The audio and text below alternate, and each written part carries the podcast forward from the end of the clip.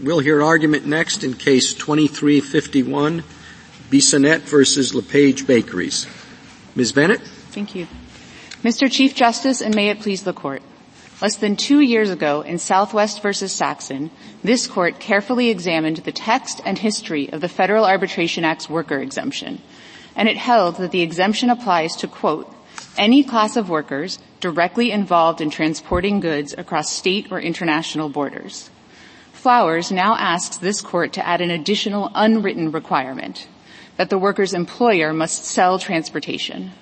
According to Flowers, if the thousands of truck drivers who work full-time hauling its goods were only imply, uh, employed by a trucking company that Flowers had hired to do so, then they'd be exempt transportation workers. But because Flowers essentially created its own in-house trucking company, it says that those same truck drivers are no longer transportation workers. That distinction has no basis in the text of the statute. Flowers' only attempt at a textual argument is its invocation of ejusdem generis. But that argument fails from the start because Flowers can't identify a single example of the word seaman ever being defined based on whether a worker's employer sold transportation.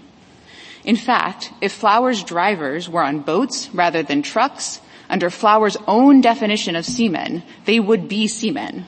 In the words of Saxon, that sinks the company's ejusdem generis argument. Unable to rely on the text, Flowers pivots to administrability. But even if this court could rewrite statutes to make them easier to apply, Flowers' rule is anything but workable. Flowers can't even explain how it would apply in this very case. This court should reject Flowers' attempt to add to the FAA an employer-based industry requirement that is both atextual and unworkable. I welcome this court's questions. Uh, if this case is decided in your favor, would it affect the uh, uh, a separate question of whether or not this, these drivers are engaged in uh, intrastate uh, deliveries?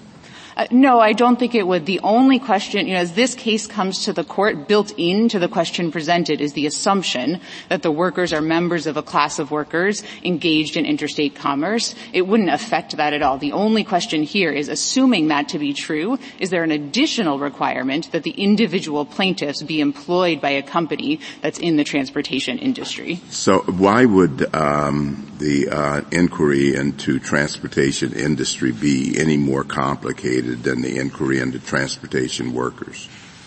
Uh, so by, by transportation workers, I take it you mean whether someone is directly involved. Yeah. So, so I think there are, I think there are certainly going to be edge cases about whether some, a class of workers is directly involved in transporting goods across state or international borders. I, we concede that. But what Flowers is asking is that we adopt an additional requirement on top of that that wouldn't obviate that inquiry. So take, for example, Amazon. So it has trucks traveling across the highway, it has planes in the air. Maybe there's a difficult question about whether those, you know, say truckers are um, directly involved in transporting goods across borders.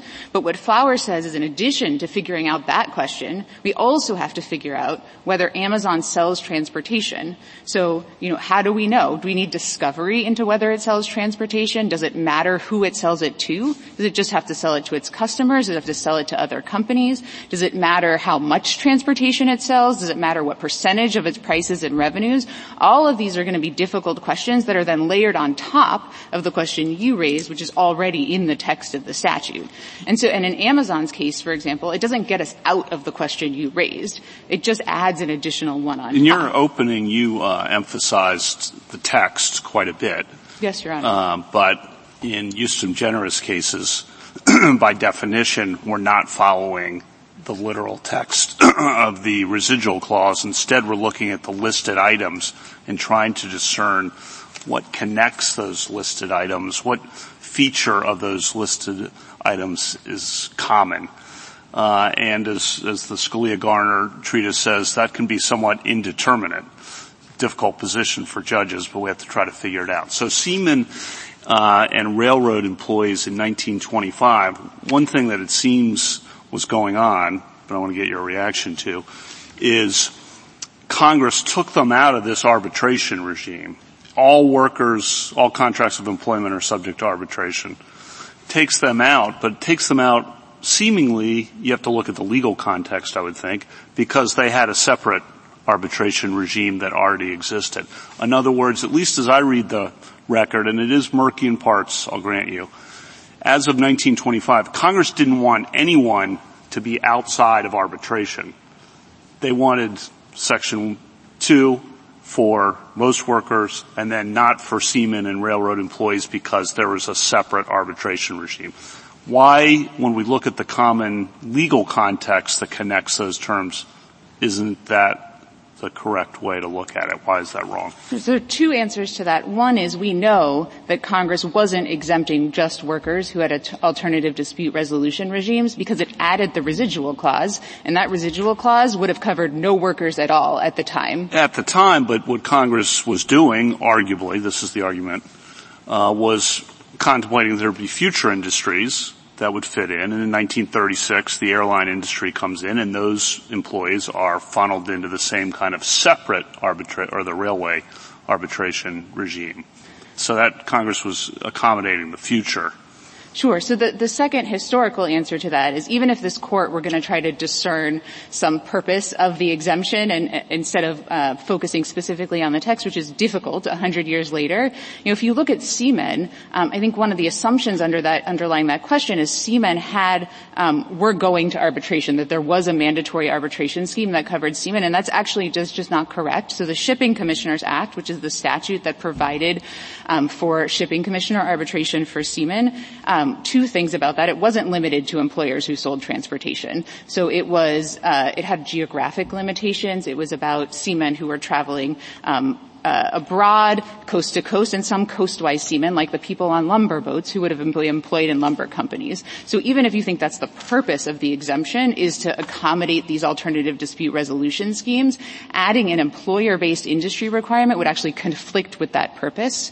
But I also want to take a step back and talk about what the dispute resolution scheme was governing seamen at the time. And this court has discussed that in its U.S. bulk carriers case. And what the court said is, you know, from the beginning of time, essentially, seamen have been wards of the court. They've been subject to the court's protection with a right to bring cases in court.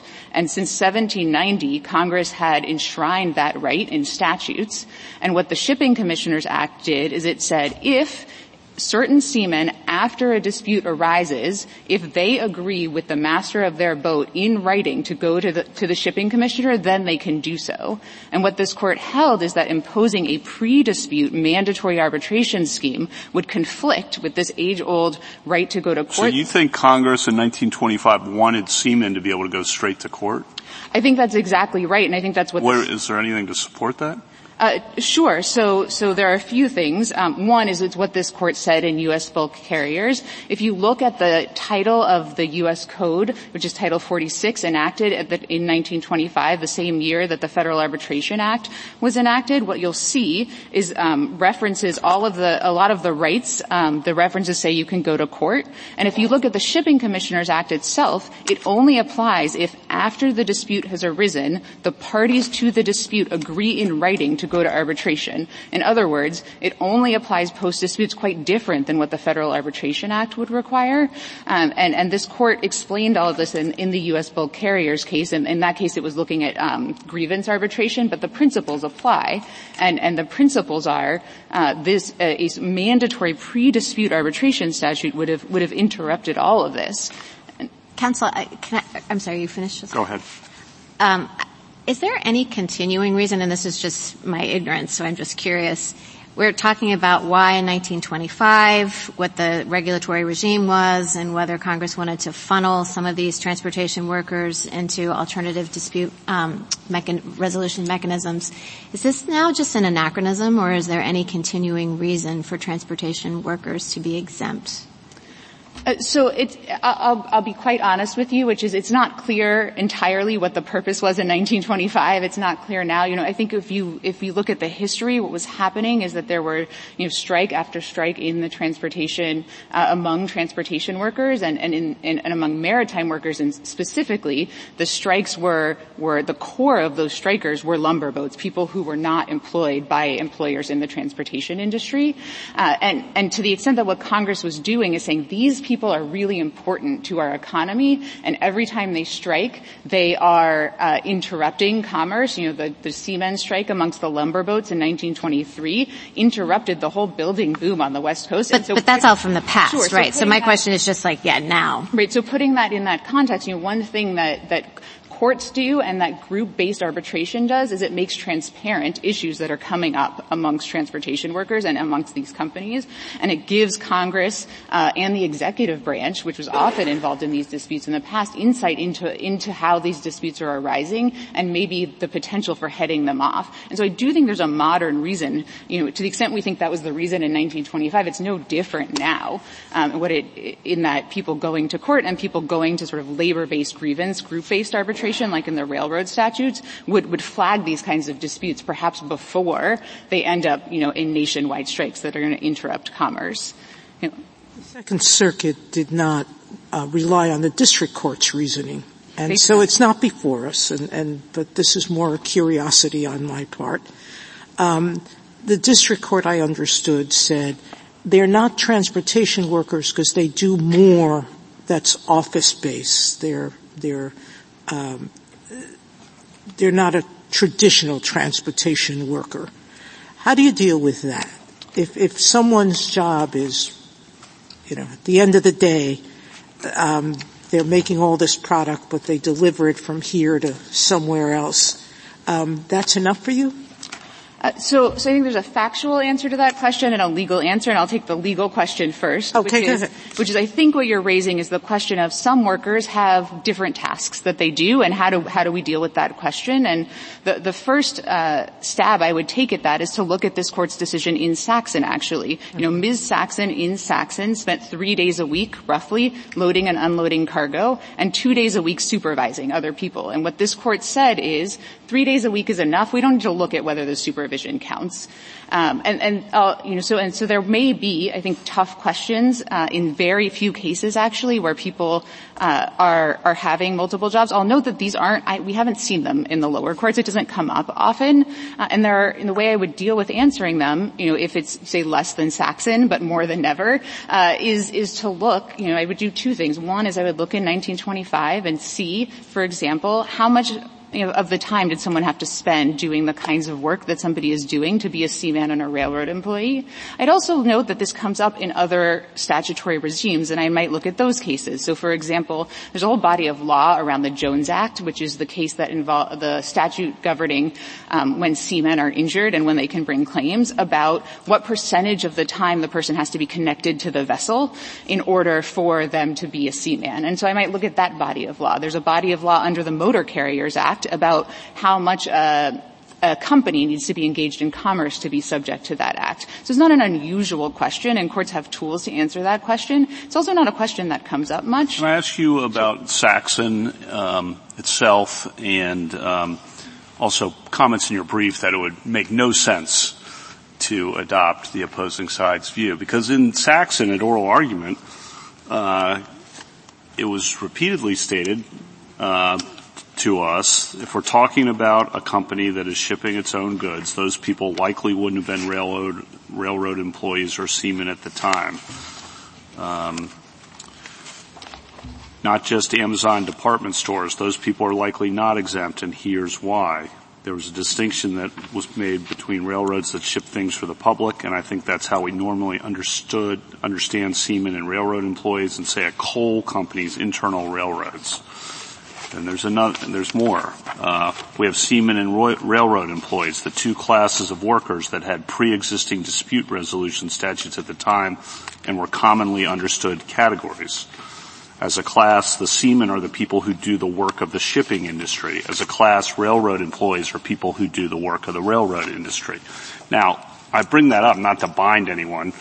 Uh, I bring that up just because that was the common sense understanding of counsel uh, the Saxon, uh, and it, so it seems odd that you would read this Saxon opinion to have blown through those limits that were being stressed by counsel for Saxon about the implications of the position. Number one, and it seems odd also to say uh, the other side's position just makes no sense when given what was said at the oral argument in Saxon. So, just want to give you opportunity to respond to that. Sure, a few, a few, responses to that. One is, you know, we don't read Saxon to decide the question presented here. I, I certainly didn't think that based on what happened at oral argument. Sure, and I, I, think I think it leaves the question presented open. Although I will say, I think Flower's argument is inconsistent with the reasoning of Saxon, which is we look at what these words meant in 1925, and we also are looking for a commonality between seamen and railroad employees. And if there isn't a, that commonality, we're not going to add an additional requirement.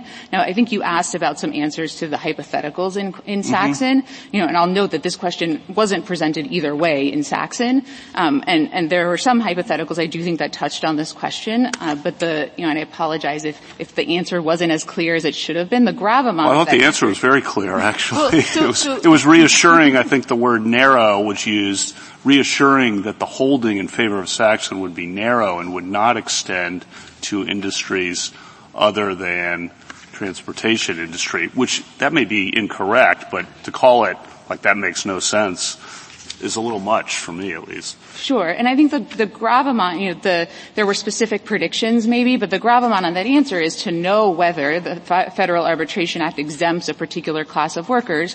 We'd have to do is go back and look in 1925 and see what these words meant. And we've now, you know, because it wasn't the question presented in Saxon, that, that research hadn't been done, we've now done that. Um, and I think it's very clear that in 1925, um, the word seaman did not mean somebody who was employed by a company that sold transportation. And I, would like to turn to that briefly, if, if I may. Um, you know, every source we have, when you go back and take a look, you have dictionaries, case law, books, stat- other statutes, literally any piece of evidence we have confirms that the word seaman included anyone who worked aboard a vessel in furtherance of its purpose. It had nothing to do with whether an employer sold transportation or in the Second Circuit's word had a particular price or revenue structure. And I'll note that this court has already canvassed this history at least twice. First in Wilander and then again in Saxon. And both times it came to the same conclusion, which is that seaman, seaman rather, is a long-standing, well-defined term that in 1925 plainly meant everybody who worked aboard a vessel. Now, to its credit, I actually don't take flowers to dispute this ordinary meaning of seamen. Maybe they'll get up and tell me I'm wrong about how I read their brief. But, but what I take them to say is, you know, whatever the ordinary meaning is, for purposes of the Federal Arbitration Act, the court should give the word a different definition, and that different definition should be something like workers aboard a ship in a carrying trade, uh, carrying goods for trade and commerce. And, and there are two problems though with this request. The first is, not only is this not the ordinary meaning of seamen in 1925, it's not any meaning ever of seamen in 1925 or since then. What that definition comes from is a definition that a single district court gave to the term merchant vessel. And the term merchant vessel is nowhere in the Federal Arbitration Act. So Flowers has to demonstrate a commonality between seamen and railroad employees, not between railroad employees and merchant vessels. So that's the first problem. It's just not in the statute. The second problem, though, is that even if this court were willing to accept this definition of words that aren't even in the statute as the definition of seamen for purposes of the Federal Arbitration Act, and define it in accordance with what Flowers says we should define it, Flowers drivers meet its own definition. There's no question that Flowers truck drivers are engaged in transporting goods for commerce just like the people on lumber boats in 1925, just like the people on the barges carrying railroad tie manufacturers' goods in this court's decision in air.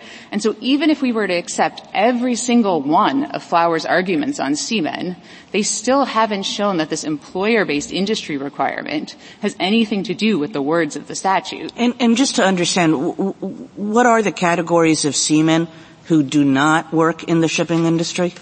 There's a vast number of them, uh, and they're not. You know, one thing that's difficult is they're not. Um, well, so I actually I want to take a step back and and and talk about the word industry very briefly, which is say when you say in the shipping industry, we can mean two different things. One is we can mean the workers who are in the industry, as in these are people who do shipping work. They do the work of the boat.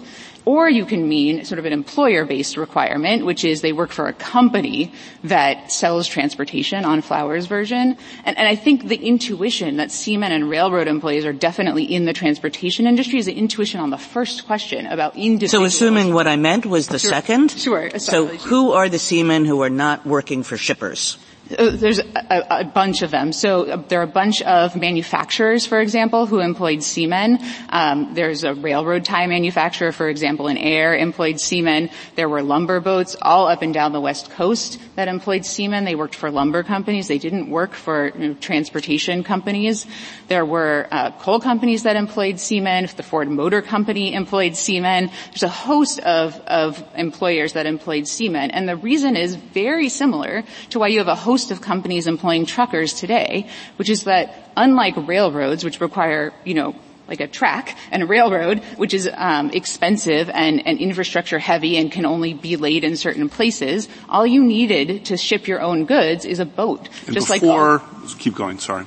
No, please go ahead. Uh, before 1925, and you might have addressed this earlier, but I want to make sure I have it nailed down. Before 1925, could those employees who worked uh, as Justice Kagan said, not in the shipping industry, but say lumber barges and that kind of thing.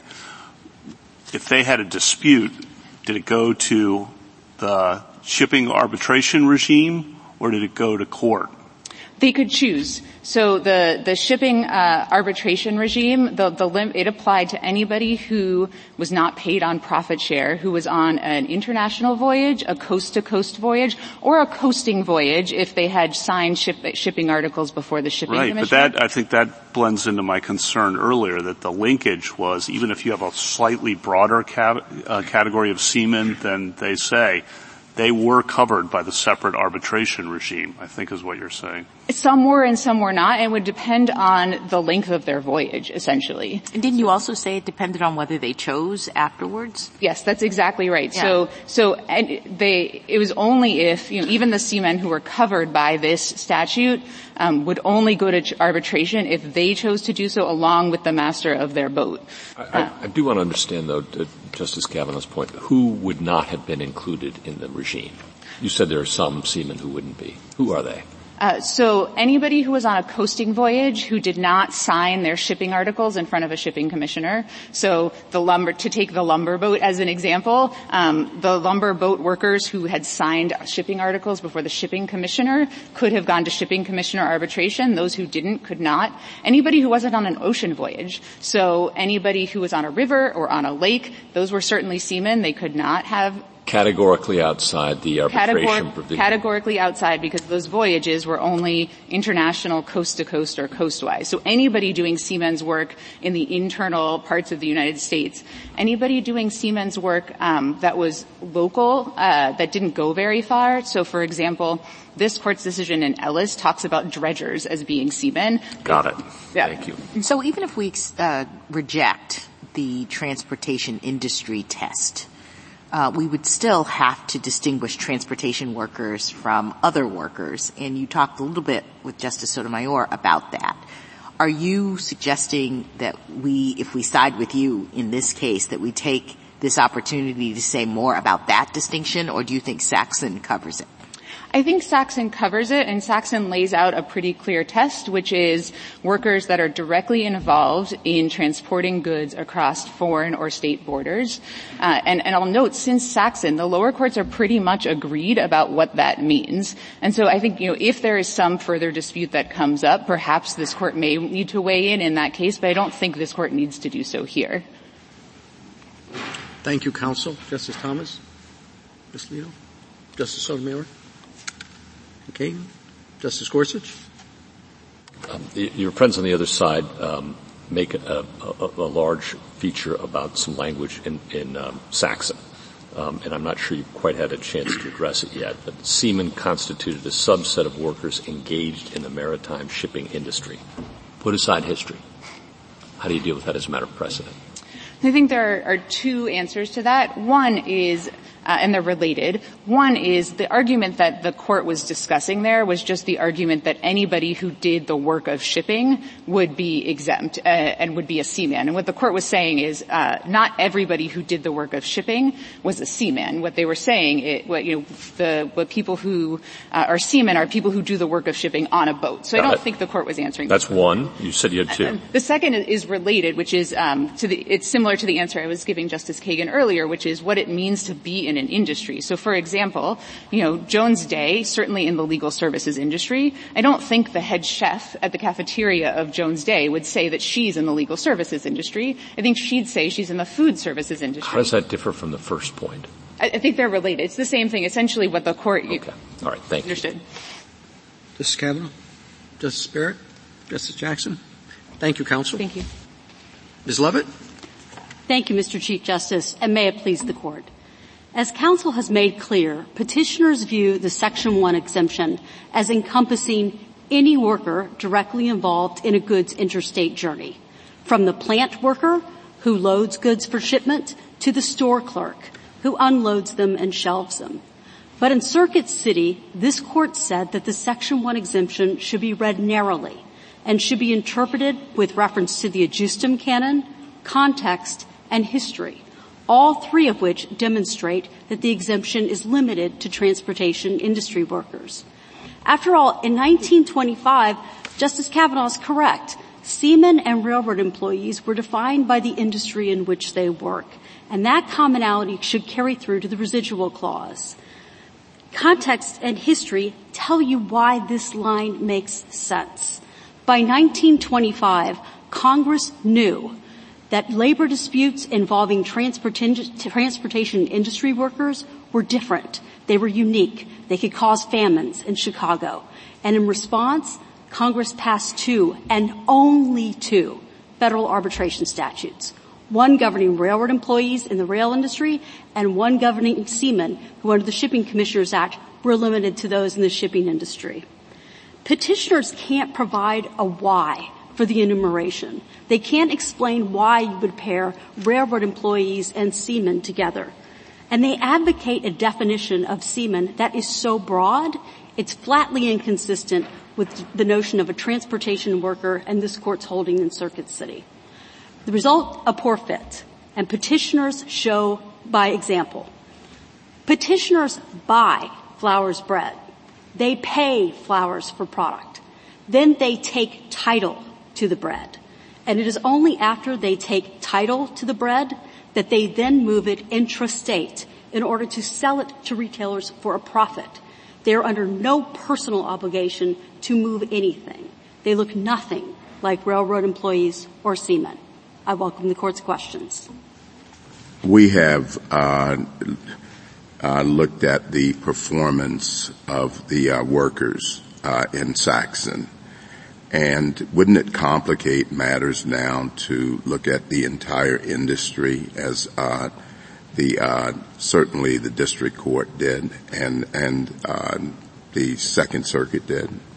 I, I, don't think so, Justice Thomas. And, and don't you think? I mean, I thought we foreclosed that. We said that we won't look. The argument, part of the argument in Saxon was, well, uh, she, Saxon is in the in the transportation industry, therefore and as I hear you, you're saying, well, uh, uh, petitioner here is not in the transportation industry, therefore. And we foreclosed that, I thought, in, in Saxon. So two points, Justice Thomas. The first was that you have to read those holdings in Saxon in light of the background fact that Ms. Saxon was an airline transportation industry worker the court presupposed that fact. And as Justice Kavanaugh read from the oral argument, that was accepted fact and part of the background on which the holding was made. The second point is the industry-wide holding. And in that part of the court's opinion, the court was rejecting Ms. Saxon's argument that it was sufficient for her to fall within the Section 1 exemption just because she was a transportation industry worker. And our argument is not that it's sufficient. We think that, that you have to do the Saxon analysis. But the first question is, is being in the transportation industry necessary? And, and, and the answer to that should be yes, because you know, ever since 1972 in the Second Circuit, the background rule has been that you have to be in a transportation industry. That's the Erving decision that predates Circuit City and was on the winning side of the Circuit City split. But we have cases from the 1920s in which you didn't have to be in the transportation industry in order to be counted as a seaman. So how do you square your position with that? So I, first I think Saxon informs what it means to be a seaman, but, but Justice Jackson, I, those cases aren't dealing with the limit here, which is you already have Circuit City, And Circuit City has already held that ejusdem, because of the ejusdem canon, there are implied limits. And one of those implied limits is it's not a limitless seaman. It's the seamen who are transportation workers. And I think that's where petitioner's definition gets in trouble because petitioners freely admit that their seamen are pirates, they're enemy ship folks, they're on recreational boats. I understand, but, but, but, but how do you square that with cases where we have actors aboard a ship being counted as seamen, for example? Most of those are Jones Act cases. Well, why does that matter when Congress was using the word seaman as I'm sure it was understood at the time that statute was passed? Uh, two reasons. The first is the Jones Act has a broad remedial purpose and this court has repeatedly recognized in the Jones Act context that it's reaching to the outer limit of seamen. The second is that there's no other federal statute that uses railroad employees and seamen together. And Circuit City says that that list has meaning.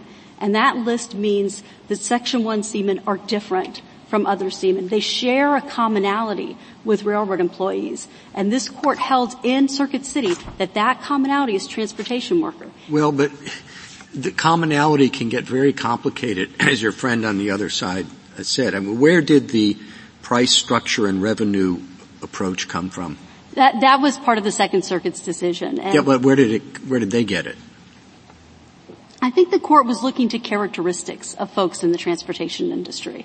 Um, and giving a more granular approach to what are common characteristics on the facts of this case. And again, these facts aren't disputed, so there's no, no. But I mean, they're not. They're trying to figure out what the transportation industry is. Right. And again, I, I think they just kind of made up. Not that I don't use that in a pejorative sense. Maybe they created uh, uh, this price structure and revenue approach, but it really imposes a, a difficult burden, uh, and it would seem to me a lot of different results. I mean, you'd have conflict among the uh, uh, lower courts considering how that applies. I mean, and the examples they give, I think, are pretty compelling. I mean, is is Amazon in the transportation business uh, just because it has a fleet of planes that it uses, or part of Amazon is?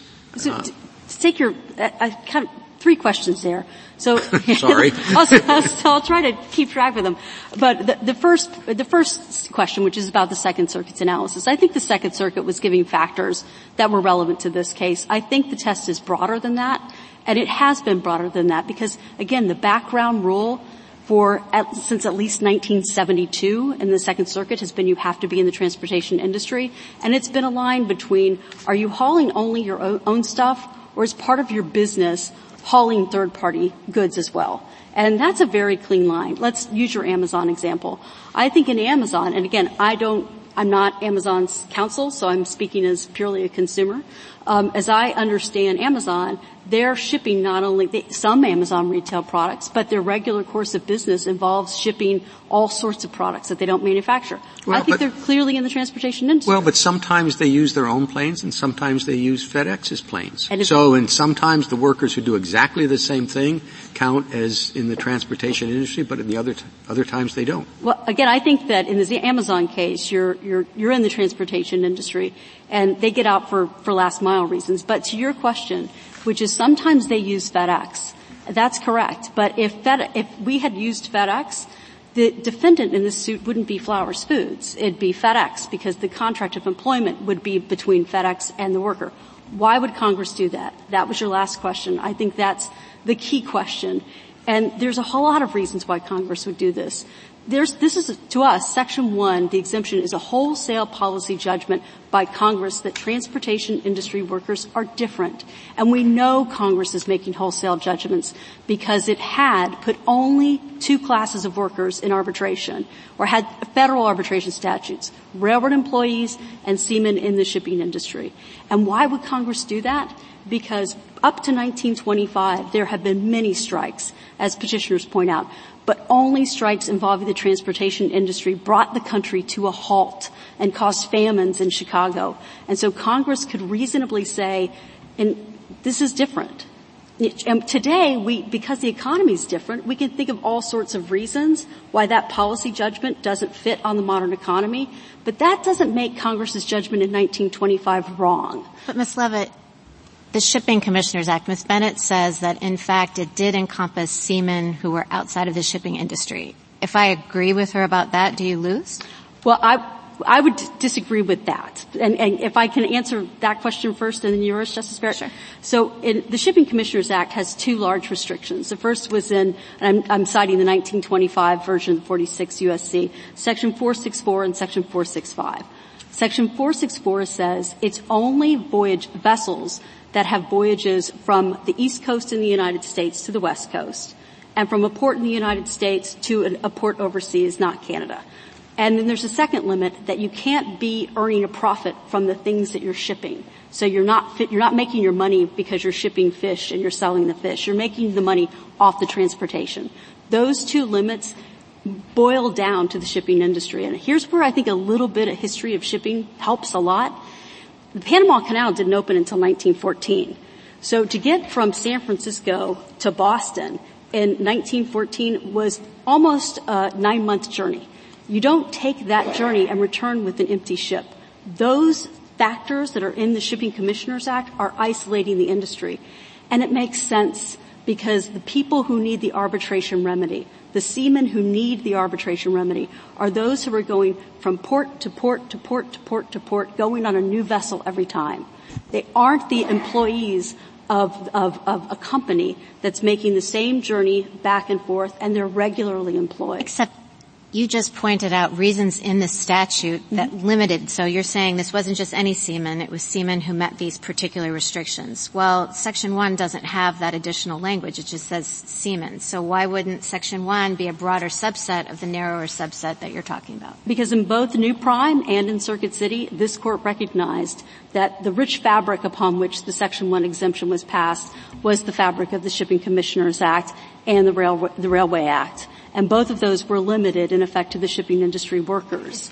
And so it would have been unusual at the time uh, to bring in all of these seamen who, again, petitioners can see recreational boats are in.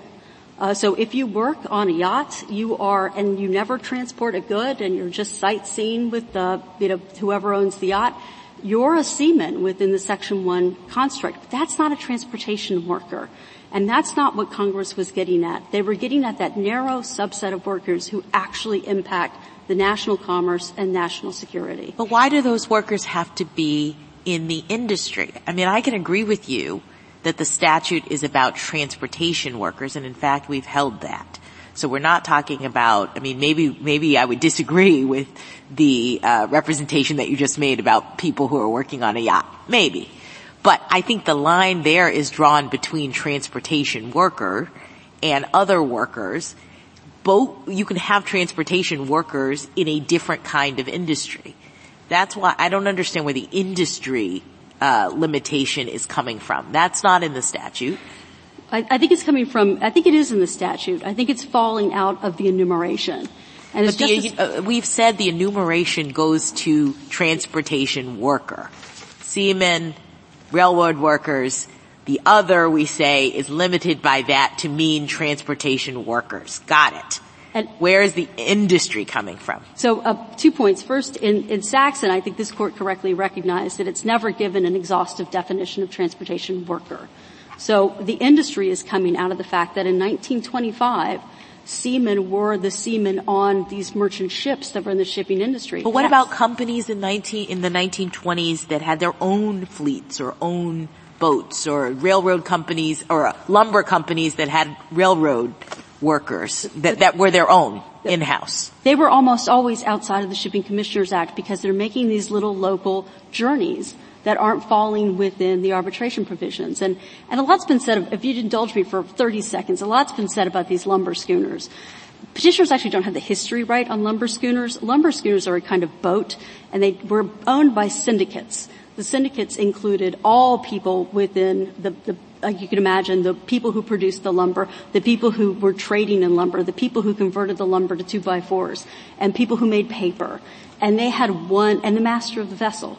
And they had one interest, which was to keep the vessel full. So to the extent Counsel, were- isn't all of this an argument for us looking at um, the last leg drivers? and deciding whether this was foreign or interstate commerce as understood at the time? I, I mean, that, that's where I see this argument. I just don't see it. I mean, by the way, as an aside, Amazon, who's an amicus on your side, doesn't agree with you on um, on pages five to seven uh, in their brief. They say the focus is not on what the employee is doing as part of its duties, employer is doing, um, but what what the industry is, and it says it's what the employee is doing. Their argument is um, on what I'm saying. Your argument is we have to look more carefully and more narrowly at what foreign or interstate commerce means. Well, two, two points, Justice Sotomayor. The first is I doubt they liked my answer that they were in the transportation industry, which might explain what they were doing on pages five through seven. But I do think if you disagree with us, well, they're saying they're not, but they don't say that's dispositive. What they're saying is, what's dispositive is that their workers are not engaged in foreign or interstate commerce. And I, I would agree that if if you decide, I think the last mile cases are important, and I think you, you do have to decide the last mile issue Not as well here, as though. our issue. Not here, but it would be an issue for remand because we've, you know, we've preserved the issue. I, we don't even have to get into that. Whether you preserved it or not, I didn't check. I the question is a different question. I, when I want to get to the heart of that question, which is, is, is the problem solved by last mile? And no, it's not, because again, the background rule here until about 2020 was that the transportation industry workers were out. And that's why you're not seeing these cases arise until just the past year or so. And so the problem is you have a lot of companies who are, are like, uh, um, I, I'm just going to say Acme to keep it you know, the record clean. You have Acme Company who actually has their own drivers who cross state lines that company doesn't see them, they're not in the shipping industries in any, in any way, and they're not preserved by the last mile. And so you start to introduce a whole class of cases. I mean, every, in the modern economy, every retailer, every manufacturer has a shipping department. And those shipping departments are inevitably shipping goods, um, in interstate commerce. And so you'd be, in light of the fact that the background rule excluded transportation industries, you're opening a whole other area that has been, I mean, honestly, if you look at Circuit City, at Circuit, this cases that the court affirmed in Circuit City, the Circuit Court of Appeals cases, were all assuming a transportation industry component. Ms. Lovitt, do we care? It, let, us see. We do care. Um, I want to follow up on Justice Sotomayor's question. If you win, if we say there is an industry requirement on the last mile, if we've shifted our focus to the industry, does that go a long way towards settling the last mile driver question against you? Because then would we say, as long as you're a worker in the industry and the industry is engaged in interstate commerce, you get swept in? Or I understand it wouldn't resolve it, but would it make your argument harder? Uh, no, I, I, don't think so because we're viewing the industry issue as a threshold issue. It's a necessary condition, not a sufficient one. So you'd still have the Saxon analysis. And the reason why that is important is because you're excluding a whole line of cases that heretofore have been excluded involving manufacturers. You'd still need to decide the last mile question, and I think for the good of the lower courts, it would be good to take one of those cases because that's an additional limitation, not an alternative limitation in our view. And one that would, again, I think it's important to deal with both preventing the wave of cases. And again, petitioner's not denying the fact that this is opening a whole new line of cases that since even before the time of Circuit City were viewed as off limits under Section 1. Uh, it's, pre- it's, pre- it's preventing that waterfall and cascade of cases. Do you think uh, before 1925, as your friend on the other side said, there were some workers who were not covered by any arbitration regime? Industry workers? I mean, prior to, so you... Well, that might have loaded the, you yeah. might have just loaded the question. I think the question was, uh, seamen who don't work for, uh, what we would call a maritime shipping company, mm-hmm. uh, fell into this gray area where they were covered by neither arbitration regime, I think was the theory. And, uh, I think that was the theory or at least the answer. Do you agree with that? So, uh, just if I could restate the question and make yeah, sure I understand it correctly, is that there, there were seamen who were outside of the Shipping Commissioners Act, or you know that that don't work in the shipping industry. That would be the leisure example, right? And the, the recreational boats, the folks who are who, who are on, on lumber schooners that are just doing coastwise voyages, so they're doing, and those are the traditional manufacturers. They would be outside of the Shipping Commissioners Act. We are operating a bit, just to be candid, there aren't any cases interpreting the Shipping Commissioners Act, so you have to interpret by analogy of, you know, what was happening in the rail industries. And on, the, ra- on the rail industry, it's crystal, well, crystal clear is a little strong, but it's clear, right, that you had to be an employee of the railroad. Yeah, I mean, we would use the word crystal clear, but in, in the, fe- in the federal arbitrations provisions governing railroad employees, you had to be an employer of the common carrier. And, and then just to take it full circle to Saxon, I mean, the cases that this court was citing in Saxon for the idea that a cargo loader was part of the, part of interstate commerce, those are all rail common carrier cases.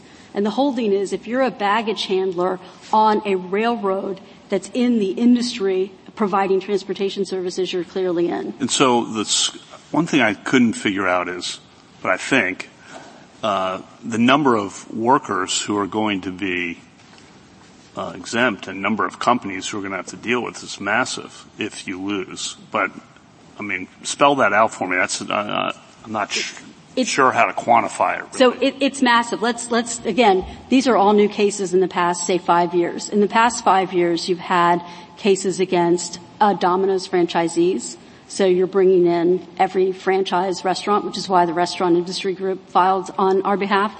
You're bringing in the medical industry. Medical industry ships like this because they need to get their products very quickly from one place to another. Um, you're bringing in basically the entire food industry because again, these point to this point to sale shipments like breads, things that go bad, beer, uh, that you have to. That whole industry is now in. And the way that the modern economy works, this is how retail works. You're now bringing in every retail industry that is shipping their own. They've got you know warehouses going to brick and mortars. Um, those but, but, uh, but couldn't that be taken care of through um, other doctrines? Not through last mile, which I think was the, the question. Yes. Because these are these are these are all companies that are shipping over the borders. And the reason why this hasn't been a problem to date is again because the background rule has been that it's transportation industry. And even in Saxon, when you're talking about the seamen who are under Section 1, you're using the, a subset of the maritime shipping industry. Even this court, and it's, I'm not saying it's holding or decided anything, but I think it's saying these, this is the language that's informing the lower courts. Well, that's an, an important point, and I hope that uh, Ms. Bennett will take the opportunity on rebuttal to address it. But let me just ask, on the other side, it may have been straightforward for the Second Circuit to apply its test to the facts of this case, but will it be straightforward in other cases? Will it not involve some very difficult line drawing problems? I, I, Justice Alito, in our view, it's not. 95% of these cases, it's clear the FedExes, the UPS, the yellow freights. The, it's very clear who's in the shipping industry because they're in the business of shipping other people's goods. And even there are companies like Amazon who ship their own and other people's, but the usual course of their business is to include other people's goods. There, you know, most companies, I, I don't want to use the word most because, but, but there, a lot there of- are not, there are not a lot of companies that do, uh, uh, in which, let's say, 60% of their work doesn't involve transportation, but or 70% doesn't involve transportation, but 30% does. There aren't co- companies that might fall into that category. I, I, think you could use the Saxon analysis. For you know, Saxon said, "How do you determine a worker's work?" Which is also a fact-based question. Use it whether it's frequent. Um, and I think that's the same kind of straightforward analysis that you could apply here. Are you frequently in the business of shipping other people's goods? And it's no more difficult than the test in Saxon, but it offers a different test and one that's going to exclude this mass body of cases that have heretofore not not been in the federal courts. But is part term, of what? Oh, sorry. Go ahead. Uh, is part of what you're saying that the industry has, or industry generally, and the way that business is done now, has massively shifted and maybe those words mean the same thing. Maybe they mean what Ms. Bennett says they do, but because of the way that industry and shipping has changed, it just kind of as an anachronism, it doesn't really make sense. And then wouldn't it be for Congress to fix it? I, I think Congress already fixed it. And because in, when it enacted Section 1, there is a residual clause. Congress was anticipating that there were going to be other industries and that, that would have the same kind of shipping element to them. And the airline industry, for example, was the very next up. And they also have an arbitration provision, which by the way, to get to your question that you asked Petitioners counsel, yes, this is still relevant because we still have massive arbitration regimes governing the rail industry and the air industry. And if you had the FAA coming in and uh, there'd be a question over you know which one is preeminent, and I could see petition a whole new line of cases where people where employers are saying, no, we're outside of that federal regime. We have a private contract. We enforce it under the FAA. So there is interference that could be done under the modern um, modern statutes. But I think to get to your point, it's not an anachronism. I think what has changed is that in 1925, um, industries, there, there, weren't big long haul, there really wasn't an airline industry and there really wasn't a, a, a, a over the road trucking industry. That didn't really come into the 1950s. And the way people shipped goods, um, is by rail. And, and if you are shipping or you're shipping long distances in the shipping industry and vessels. And so the section one was really encompassing the entirety of the transportation industry while anticipating that the industry was also evolving and that Congress might want to get involved there too. And if I could just make one last point, I, I think part of the issue here is too is there's not been any industry component and now Saxon, if you combine, if you hold that there's no industry requirement and you combine it with the holding in Saxon, it's not only that you bring in all of these, you know, manufacturers who've never been within the scope of one, but you also bring in people who load goods. And then the next question is going to be, well, what about the people who package them? What about the people who sort them? But what about the people but, in the shipping but, but I guess what I don't understand is how your theory is consistent with what you say Congress's goals are with respect to Section 1. I mean, throughout your brief, you say that Section 1 was intended to capture workers, quote, critical to commerce and national security. So fine, we now have all these companies that uh, have components of transportation within them, but their workers are doing things, as you say, uh, involving goods that are crossing state lines and that are presumably critical to commerce and national security. So why would the line be between big companies with in-house transportation uh, arms versus those that use FedEx? I'm glad you asked that question, and it's the word presumably. Because if something, in most labor disputes, if you have a labor dispute between the employer and their employees, the employer is best situated to deal with that dispute. The time when that's not true is when you have transportation industry workers. Because there are third party effects that cascade for the customers who have their, their goods on, on the rails. But you're, to, you're, you're saying that that's what Congress, I, I thought they were just trying not to have the disruption. Congress was saying there are areas of the economy that are so important that we're doing our own federal arbitration scheme. We're not leaving it to the private parties to decide how they're going to resolve these remedies because they, they involve third party concerns. And that was the history. In 1925, the railroad labor industry, there were all, again, all sorts of industry disputes, but it was only the rail industry dispute that brought Chicago to the point of famine. And that's when Congress had to intervene. And, and I just thought that was because of the nature of the goods and the fact that they were crossing state lines and they were sort of international. And that's the same with Amazon and Walmart and U.S. foods and companies that have internal transportation arms today. Uh, so today, let's take Flowers. If, if Flowers can't ship its bread, that is, that problem is best addressed between Flowers and, and its employees, but it doesn't mean that the nation runs out of bread. It means that people are going to have to buy other bread for a little bit of time. And that's true whenever you're talking about a manufacturer. If it's a single manufacturer that has a problem, there are other manufacturers who aren't implicated. Where you start to get the whole of the national economy involved is when you're talking about the, the international and interstate shipping of goods and that, and, in that industry. And again, we may come up with a lot of examples today where that doesn't make sense, but in 1925, that was the lesson that Congress had learned. And Congress responded by enacting arbitration provisions for only two members of the economy, two classes of workers, and they were both in the transportation industry.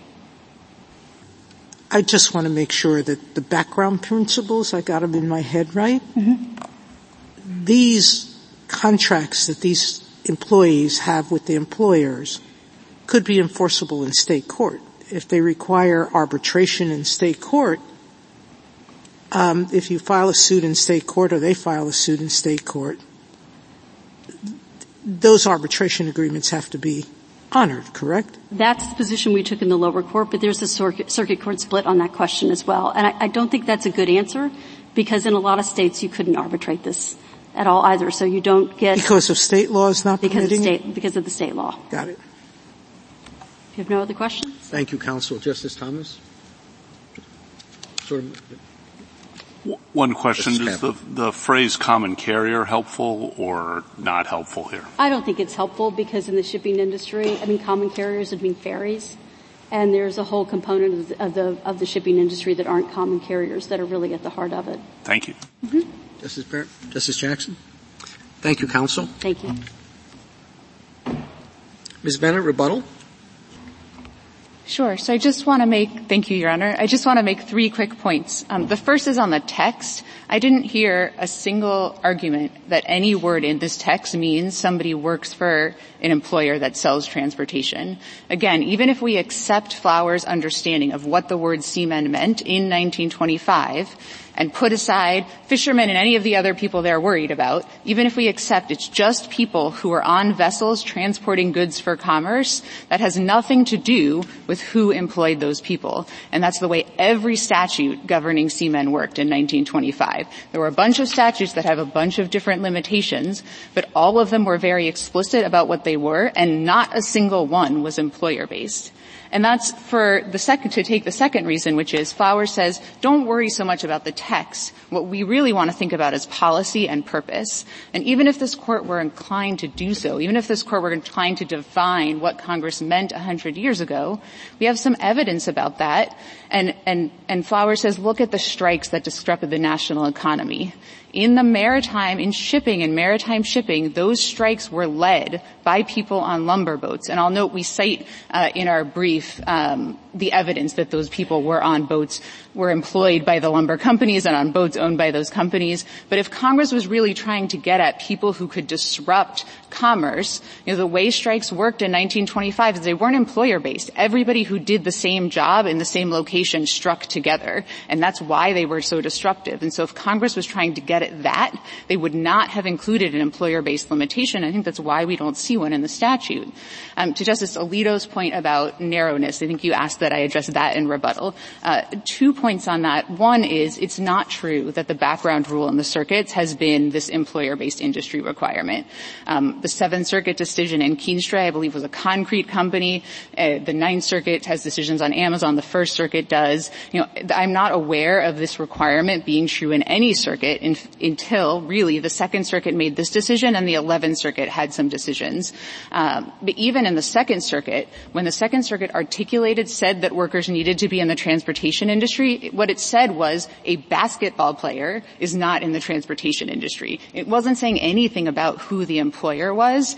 And, and as the dissent in this case said in the Second Circuit, the well-established rule has been forever that if the residual clause covers anyone, it's truck drivers.